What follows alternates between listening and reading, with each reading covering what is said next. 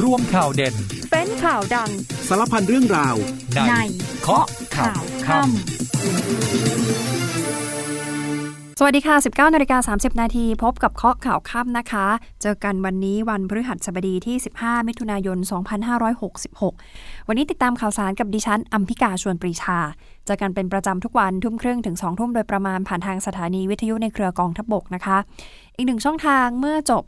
รายการแล้วรับฟังย้อนหลังได้ผ่านทาง News เคาะข่าวข้ามเป็นพอดแคสต์นะคะรับฟังได้เลย วันนี้หลายคนยังคงติดตาม เรื่องของการเมืองปมร้อนๆนี่มีแทบจะทุกวัน มีเรื่องของกกตที่ออกมา พูดถึง สส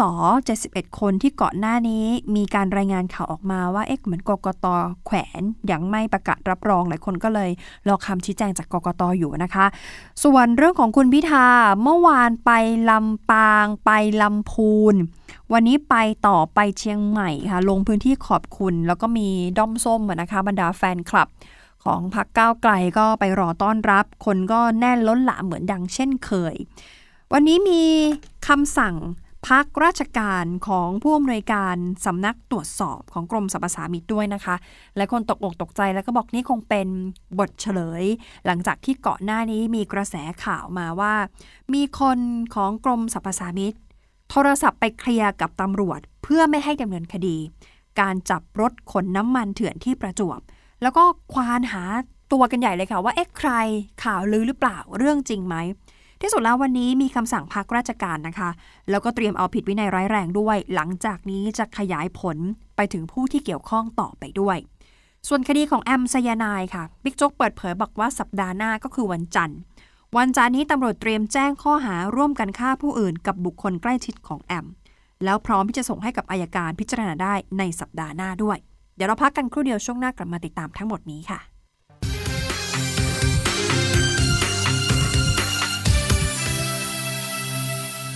ฟังค่ะเราเริ่มต้นที่ความคืบหน้าเรื่องของการรับรองการเลือกตั้งสสก่อนนะคะ เพราะว่าก่อนหน้านี้มีรายงานว่ากกตนี่เตรียมเปิดให้ว่าที่สสเข้าไปรับหนังสือรับรองได้ ตั้งแต่ 20 มิถุนาจนถึง 30 มิถุนายน ตั้งแต่ 8 โมงครึ่งจนถึง 4 โมงครึ่งเวลาราชการนะคะ จะได้ไปรายงานตัวต่อที่สภา ก็วันนี้มีรายงานว่าทางสำนักบริหารการเลือกตั้ง และออกเสียงประชามติก็มีหนังสือด่วนถึงผู้อำนวยการสำนักประชาสัมพันธ์ ของสำนักงานคณะกรรมการการเลือกตั้ง เพื่อขอใช้สถานที่สำหรับการแจกหนังสือรับรองนะคะ ส่วนกรณีเอกสารหลุด เรื่องที่สำนักงานกกตเขาเสนอที่ประชุม กกตประกาศรับรองสสแบบเขตครั้งที่ 1 แล้วก็ถูกเอาไปเผยแพร่ในโลกโซเชียล บอกว่ายังไม่รับรองว่าที่สส71 คนนั้น เรื่องนี้ยังไม่มีคำชี้แจงออกมาจากกกตนะคะ แต่ว่า เดี๋ยวพรุ่งนี้คุณอิทธิพรบุญประคองประธานกกตท่านจะเป็นประธานพิธีมอบโล่รางวัล ให้กับผู้ที่เข้ารับการอบรมหลักสูตรพัฒนาการเมือง และการเลือกตั้งระดับสูง ที่ในการประชุมสามัญใหญ่ประจำปีนะคะ ที่โรงแรมเซ็นทราบายเซ็นทราที่ศูนย์ราชการแจ้งวัฒนะหลายคนก็คอยติดตามว่า เอ๊จะมีความคืบหน้ามีความชัดเจนอะไรเรื่องนี้หรือเปล่า เพราะว่าวันนั้นเนี่ยจะมีการเสวนาวิชาการเรื่องทิศทางการเมืองไทย ภายหลังการเลือกตั้งปี 2566 ด้วยนะคะ หลายคนก็ติดตาม ทีนี้ว่าที่สส71 คนที่บอกว่ามีเรื่องถูกร้องคัดค้านนี่ มาจากหลายพักด้วยกัน ไม่ใช่พักใดพักหนึ่งนะคะ อย่างพักภูมิใจไทย คุณอนุทินชัยวิรกูลรองหัวหน้าพัก แล้วก็ในฐานะหัวหน้าพักภูมิใจไทยเนี่ยออรองนายกรัฐมนตรี แล้วก็ในฐานะหัวหน้าพักภูมิใจไทย บอกว่าว่าที่สสของพักที่ไม่ได้รับการรับรอง ซึ่งถ้าดูจากตัวเลขใน 71 คนนี่ จะมาจากภูมิใจไทยมากสุดนะคะคือ 23 คน ก็บอกไม่เป็นไร ทางพักนี่มีฝ่ายกฎหมายอยู่แล้ว ก็เตรียมประสานเพื่อที่จะไปแก้ไขข้อกล่าวหานะคะ แล้วก็ยืนยันว่ามีหลักฐานมาลบล้างแน่นอน ส่วนเรื่องของการจัดตั้งรัฐบาล ก็บอกว่าทางพักภูมิใจไทยนี่เราเป็นพักที่ได้คะแนนอันดับ 3 เพราะฉะนั้นก็ต้องไม่ทำอะไรให้เกิดปัญหาหรือเป็นอุปสรรคในการจัดตั้งรัฐบาล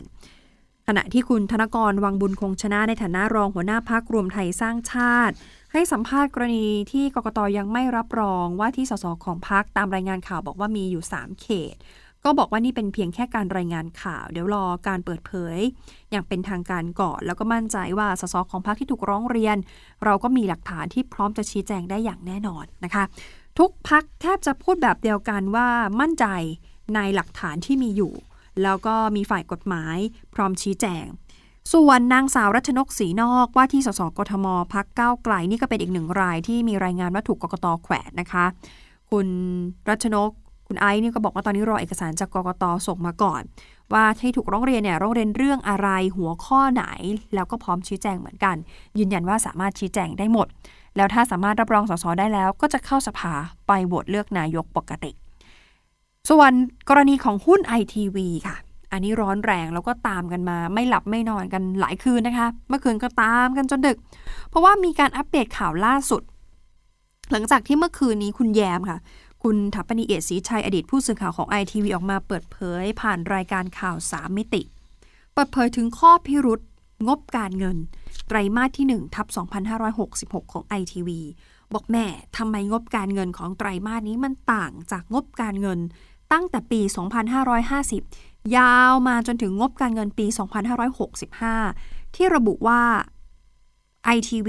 ไม่มีรายได้จากสื่อ เท่ากับว่าเป็นเวลา 15 ปีแล้วที่ ITV ไม่มีรายได้จากสื่อ เพราะไม่ได้ระบุว่า ITV เป็นสื่อโฆษณา บอกว่านี่เป็นรายได้ที่มาจากการลงทุน ปรากฏว่ามีการเปิดเผยความคืบหน้ามากขึ้นค่ะ เพราะว่าในรายงานงบการเงิน เมื่อวันที่ 28 เมษายนที่ผ่านมา บอกว่า ITV ให้บริการลงสื่อโฆษณา ซึ่งวันนำส่งบัญชีก็ตรงกับวันนำยื่นคำร้องคดีของคุณพิธาหัวหน้าพักก้าวไกล ตรงกันเลยคือวันที่ 10 พฤษภาคม รายงานงบการเงินที่ทำเมื่อวันที่ 28 เมษายน แต่การประชุมเนี่ยประชุมวันที่ 26 แล้วมีบันทึกการประชุม ล่าสุดวันนี้มีคำชี้แจงออกมาจาก InTouch นะคะ เป็นการบอกสรุปคำตอบจากหลาย ๆคำถามของผู้ถือหุ้นในวันนั้น แล้วยืนยันว่า ในรายงานการประชุมที่ลงไว้ไม่ได้ต้องการจะสื่อว่า ITV ยังประกอบกิจการสื่อ ส่วนงบการเงินไตรมาส1ทับ2566 ที่คุณยามเปิดเผยในรายการข่าวสามมิติว่ามีพิรุษนั้น ทางอินทัชชี้แจงบอกว่านั่นเป็นเพียงแค่ร่าง ออกมาอ้างอิงไม่ได้ อยากให้คุณผู้ฟังได้ติดตามคำต่อคำที่ InTouch เขาทำหนังสือชี้แจงกับตลาดหลักทรัพย์ บอกว่าเขาได้รับหนังสือจากคณะกรรมการ ITV แล้ว เรื่องของการตรวจสอบข้อเท็จจริง กรณีการประชุมสามัญผู้ถือหุ้น ก็ไปตรวจสอบ เอกสารนั้นมีรายละเอียดจากเหตุการณ์ที่เผยแพร่ในสื่อ เกี่ยวกับบันทึกรายงานการประชุม เมื่อวันที่ 26 เมษายน เป็นการสรุปคำตอบจากหลาย ๆคำถาม และกรณีที่มีการบันทึกการประชุมว่า ปัจจุบันบริษัทยังดำเนินกิจการอยู่ตามวัตถุประสงค์ของบริษัท และมีการส่งงบการเงิน และยื่นแบบภาษีเงินได้ นิติบุคคลตามปกตินั้น บริษัทขอชี้แจงแบบนี้ค่ะ ว่าบริษัทไม่ได้ต้องการจะสื่อสาร ว่าบริษัทยังประกอบกิจการสื่ออยู่ แต่หมายถึงบริษัทยังคงดำเนินการอยู่ ภายใต้วัตถุประสงค์ที่บริษัทได้จดทะเบียนไว้กับกรมพัฒนาธุรกิจการค้า โดยไม่ได้ยกเลิกกิจการแต่อย่างใดเขาชี้แจงแบบนี้นะคะ ส่วนเรื่องของงบการเงิน ชี้แจงแบบนี้ค่ะ บอกว่างบการเงินเนี่ย ทางบริษัทยื่นต่อกรมพัฒนาธุรกิจการค้าแล้วเมื่อวันที่ 10 พฤษภาคม รายได้ แสดงอยู่ในงบการเงินของบริษัทประจำปี 2565 ตรวจสอบแล้วลงนามรับรองแล้วโดยผู้สอบบัญชี และได้ยื่นต่อกระทรวงพาณิชย์แล้ว ในงบการเงินฉบับนั้น แสดงให้เห็นชัดเจนว่ารายได้ของบริษัท มาจากผลตอบแทนจากการลงทุนและดอกเบี้ยรับเท่านั้น งบการเงินฉบับนี้ บริษัทยื่นต่อสำนักงานคณะกรรมการตลาดหลักทรัพย์ เมื่อวันที่ 21 มีนาคม 2566 ส่วนงบการเงินไตรมาสหนึ่งประจำปี 2566 ที่กำลังเป็นข่าวเนี่ยค่ะ นั่นเป็นเพียงแค่ร่างค่ะ เป็นร่างของบริษัทที่ยังไม่ได้มีการสอบทาน จึงยังไม่สามารถที่จะนำไปอ้างอิงได้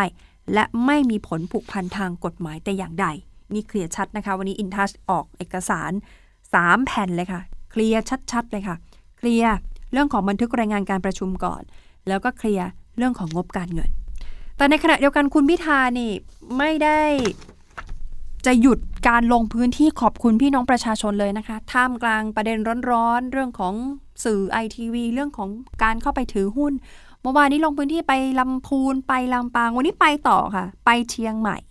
ไปประชุมร่วมกับกลุ่มนโยบายที่เกี่ยวกับปัญหาฝุ่นควันและสิ่งแวดล้อมนะคะ แล้วก็บอกชัดเจนบอกทันทีที่ก้าวไกลได้เป็นรัฐบาลเดี๋ยวจะตั้งหับนานาชาติที่เชียงใหม่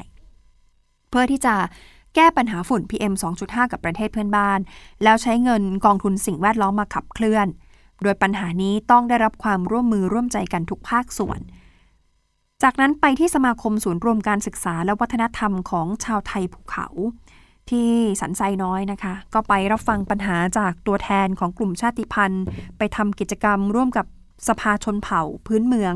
ซึ่งก็มีตัวแทนกลุ่มชาติพันธุ์ที่มาสะท้อนประเด็นปัญหาที่อยากจะให้แก้ไขนะคะ ก็มีเรื่องที่ดินทำกิน เรื่องการบริหารจัดการพื้นที่ป่าและอุทยาน เรื่องสัญชาติและก็เรื่องการศึกษา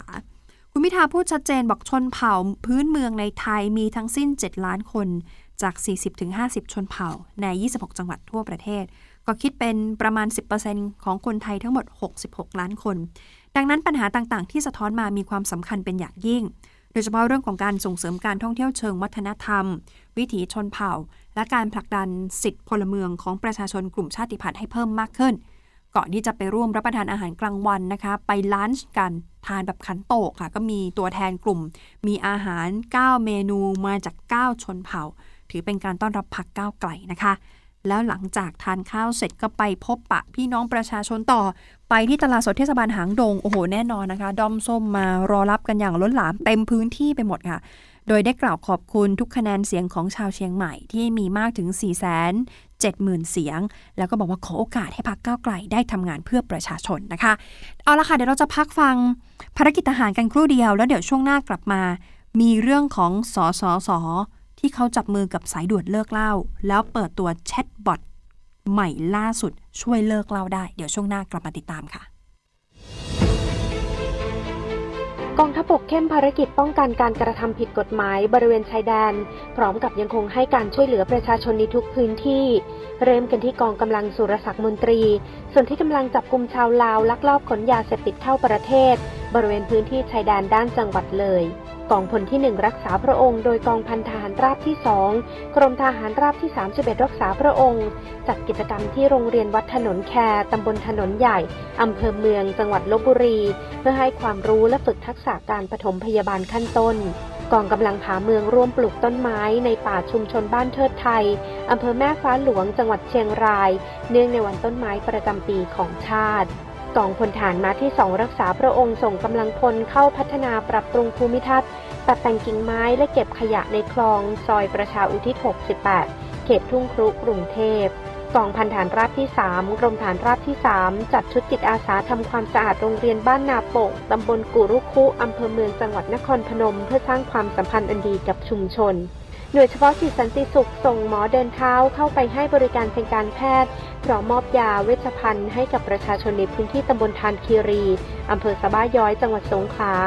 ขณะที่หน่วยบัญชาการรักษาดินแดนโดยกองพันทหารราบ ร่วมกับศูนย์บริการสาธารณสุข ลงพื้นที่ช่วยเหลือผู้ป่วยติดเตียง ส่งไปพบแพทย์ตามนัด ณชุมชนวัดเทพธิดาราม เขตพระนคร พร้อมส่งกลับบ้าน เพื่ออำนวยความสะดวกและลดค่าใช้จ่ายในการเดินทาง ปิดท้ายที่มณฑลฐานบกที่ 19 ฝึกวิชาอาวุธศึกษา เรื่องการใช้ลูกระเบิดคว้างให้กับทหารใหม่ผลัดที่ 1 ค่ายสุรสิงหนาถจังหวัดสระแก้ว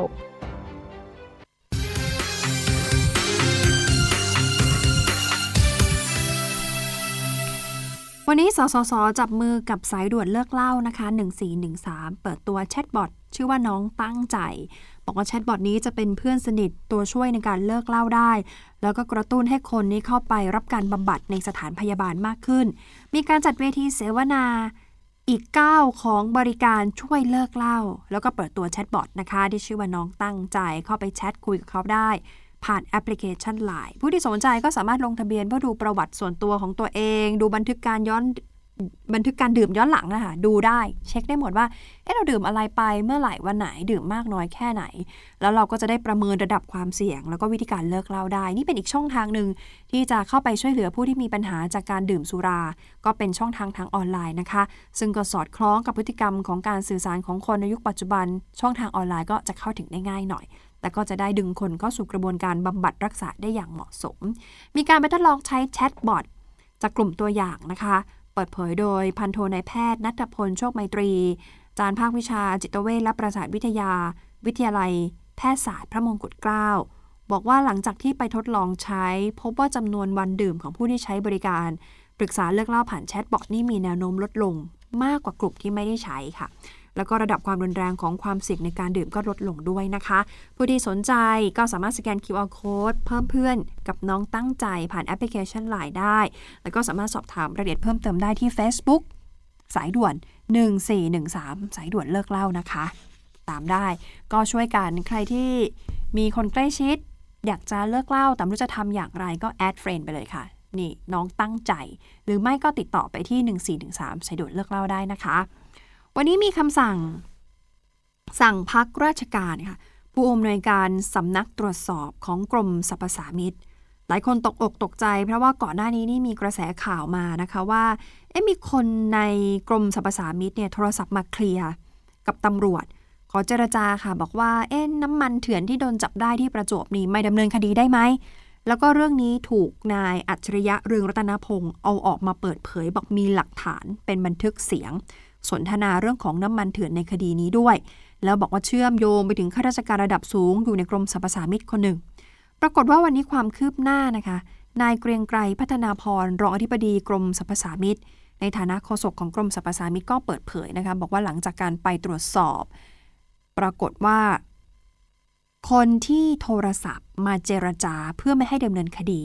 คือผู้อำนวยการสำนักตรวจสอบป้องกันและปราบปรามของกรมสรรพสามิต นี่เป็นระดับชำนาญการพิเศษนะคะ เป็นผู้ที่ติดต่อไป ตอนนี้มีคำสั่งพักราชการแล้วตั้งแต่ 13 มิถุนายน แล้วก็เตรียมจะดำเนินการเอาผิดทางวินัยต่อไปด้วย ส่วนหลักฐานของคุณอัจฉริยะที่บอกว่าเป็นคลิปเสียงนี่ก็มีการทำหนังสือไปถึงตำรวจทางหลวงเพื่อขอข้อมูลเพิ่มเติม เอามาขยายผลรวมกับหลักฐานที่เป็นคลิปเสียงนะคะ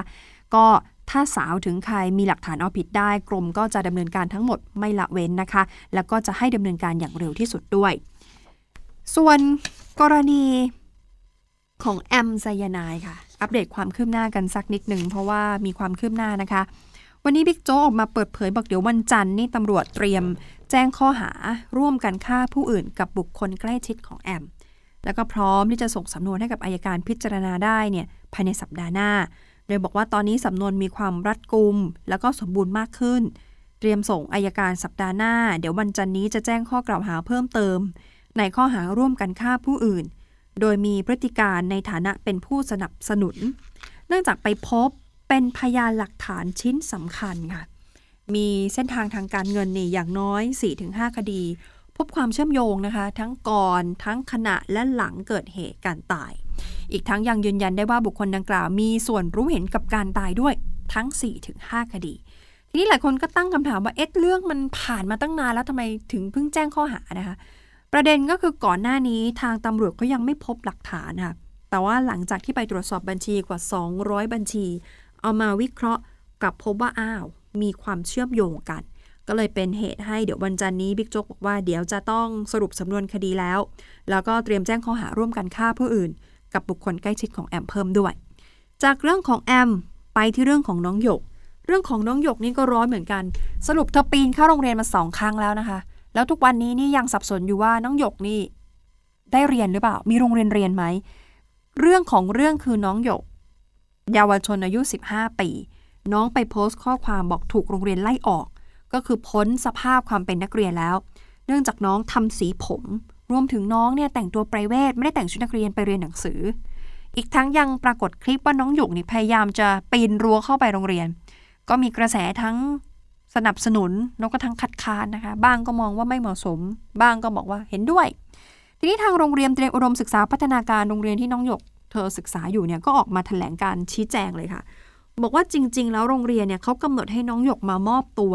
เรียนต่อชั้นม .4 พร้อมกับผู้ปกครองในวันที่ 2 เมษายน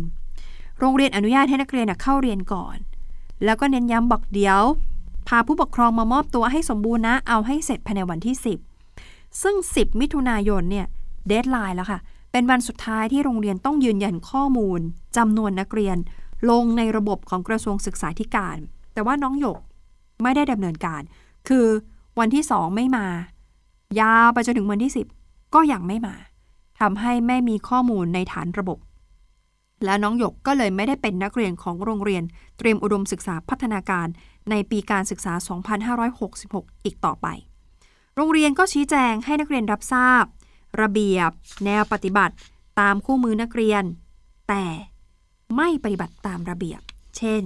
ไม่ยอมแต่งกายชุดนักเรียน มีการทำสีผม มีการมาเรียนตามวิชาตามเวลาที่ตัวเองพอใจ ขอไม่เข้าร่วมวิชาโฮมรูม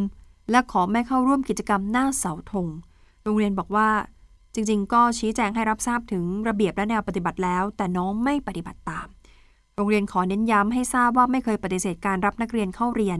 แต่ได้ให้การดูแลตามระบบ แล้วก็ช่วยเหลือน้องอย่างเต็มกำลังความสามารถ ถึงแม้ว่าน้องจะไม่ให้ความร่วมมือในการปรับปรุงพฤติกรรมตามที่กล่าวมาแล้วข้างต้น ปรากฏว่าช่วงเช้าวันนี้น้องหยกไลฟ์ค่ะไลฟ์ที่บริเวณหน้าโรงเรียน พยายามจะเข้าไป แล้วก็พูดคุยกับทางโรงเรียนให้ได้ แต่ว่าทางพี่รปภนี่ไม่เปิดประตูให้เข้านะคะ พอไม่เปิดน้องหยกก็ปีนค่ะ พยายามจะปีนอีกครั้ง กลุ่มอาจารย์ก็มาห้าม พยายามห้ามปรามมาว่าไม่ให้ปีน แต่สุดท้ายน้องหยกก็ปีนรั้วเข้าไปจนได้ ต่อมามีความเห็นมาจากสพทชี้แจงค่ะ บอกโรงเรียนนี้เปิดกว้างให้น้องหยกเข้าเรียนได้ แต่น้องหยกต้องทำตามระเบียบ แล้วก็ขอให้สังคมเข้าใจว่ากฎที่กำหนดขึ้นเพื่อให้สังคมอยู่ร่วมกันได้ ทางเลขาธิการของคณะกรรมการการศึกษาขั้นพื้นฐาน คุณอัมพรพินาษา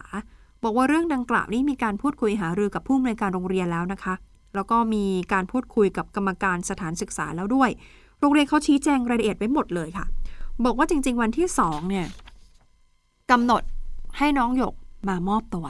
แต่น้องเนี่ยไม่สามารถมารายงานตัวได้ เพราะว่าตอนนั้นเนี่ยถูกคุมขังอยู่ในสถานพินิษอะไม่เป็นไร โรงเรียนกันที่นั่งไว้ให้ แล้วก็ยืดเวลาการรายงานตัว ยาวไปจนถึงวันที่ 10 มิถุนายน ซึ่งเป็นวันที่โรงเรียนเนี่ยต้องส่งข้อมูลให้กับทางกระทรวงศึกษาธิการ แต่ปรากฏว่า เมื่อถึงวันที่ 10 ก็ไม่มีการมารายงานตัวทำให้ไม่มีชื่อน้องในฐานข้อมูล แต่แม้ว่าจะไม่มารายงานตัว ทางโรงเรียนและทางราชการก็พร้อมที่จะให้น้องเข้าเรียนได้ เพียงแต่ น้องต้องปฏิบัติตามระเบียบที่โรงเรียนกำหนดไว้ ซึ่งทางคณะกรรมการสถานศึกษาออกแถลงการชี้แจง เรื่องดังกล่าว แล้วจนถึงวันนี้ถ้าน้องหยกยังอยากมาเรียนนะคะ ยังมีที่ว่างเสมอสำหรับการเข้าเรียน แต่น้องหยกต้องปฏิบัติตามระเบียบ ซึ่งมีการทำประชาพิจารณ์สอบถามความคิดเห็นมาจาก 3 ส่วนค่ะ ถามครู ถามนักเรียน ถามผู้ปกครอง ก่อนออกมาเป็นข้อกำหนดที่เขาใช้ร่วมกันภายในสถานศึกษานะคะ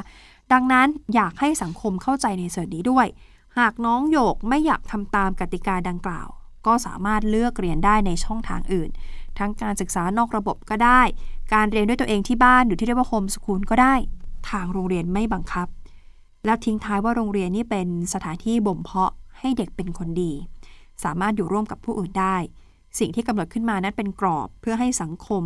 สามารถอยู่ร่วมกันได้ เช่นเดียวกับประเทศชาติที่ต้องมีรัฐธรรมนูญ มีกฎหมาย มีกรอบในการดำเนินชีวิต เพื่อให้ประชาชนสามารถอยู่ร่วมกันได้อย่างมีความสุข เอาเป็นว่าจนถึงตอนนี้นี่ถ้าน้องหยกยังอยากมาเรียนมาเรียนได้นะคะ โรงเรียนยังมีที่ให้เสมอ แต่ขอให้น้องหยกปฏิบัติตามกฎที่เขากำหนดเอาไว้ ซึ่งกฎนี้ทำความเห็นชอบแล้ว จากครูจากนักเรียนแล้วก็จากผู้ปกครองก่อนที่ออกมาเป็นข้อๆเขามีกติการ่วมกันแบบนั้น จากเรื่องของน้องหยกติดตามต่อค่ะอีกเรื่องหนึ่งเราปิดท้ายวันนี้กันสั้น ๆนะคะ เรื่องของการดำเนินคดีของเจ้าหน้าที่รัฐ และก็พลเรือน 7 ราย ปมก็คือการทุจริต ขายปันส่วนสัตว์น้ำของกลางจากเรือประมงที่ผิดกฎหมายบิ๊กโจ๊กอัปเดตนะคะ หลังจากที่เป็นผู้อำนวยการศูนย์พิทักษ์เด็กสตรีครอบครัว ป้องกันปราบปรามการค้ามนุษย์ในภาคประมง แล้วก็พูดถึงพฤติการชักธงสองสัญชาติที่นำเอาปลาเบญจพรรณซึ่งเป็นปลาน้ำลึกคุณภาพดีจำนวน 7 ตู้คอนเทนเนอร์ 147 ตัน มาลงที่ด่านศุลกากรท่าเรือกรุงเทพจำนวน 6 ตู้ ที่ด่านศุลกากรพระสมุทรเจดี ที่สมุทรปราการอีกหนึ่งตู้ มูลค่าคือ 300ถึง400 บาท แต่ว่าไม่สามารถแสดงเอกสารใบอนุญาตนำเข้าสัตว์น้ำจากกรมประมงได้เขาก็เลยไม่อนุญาตให้นำปลาเข้ามาจำหน่ายในบ้านเราเขาก็ตรวจยึดของกลางไว้ เดี๋ยวจะขายปันส่วนปลาให้กับเจ้าหน้าที่รัฐหรือชุมชนโดยรอบตามขั้นตอนต่อไป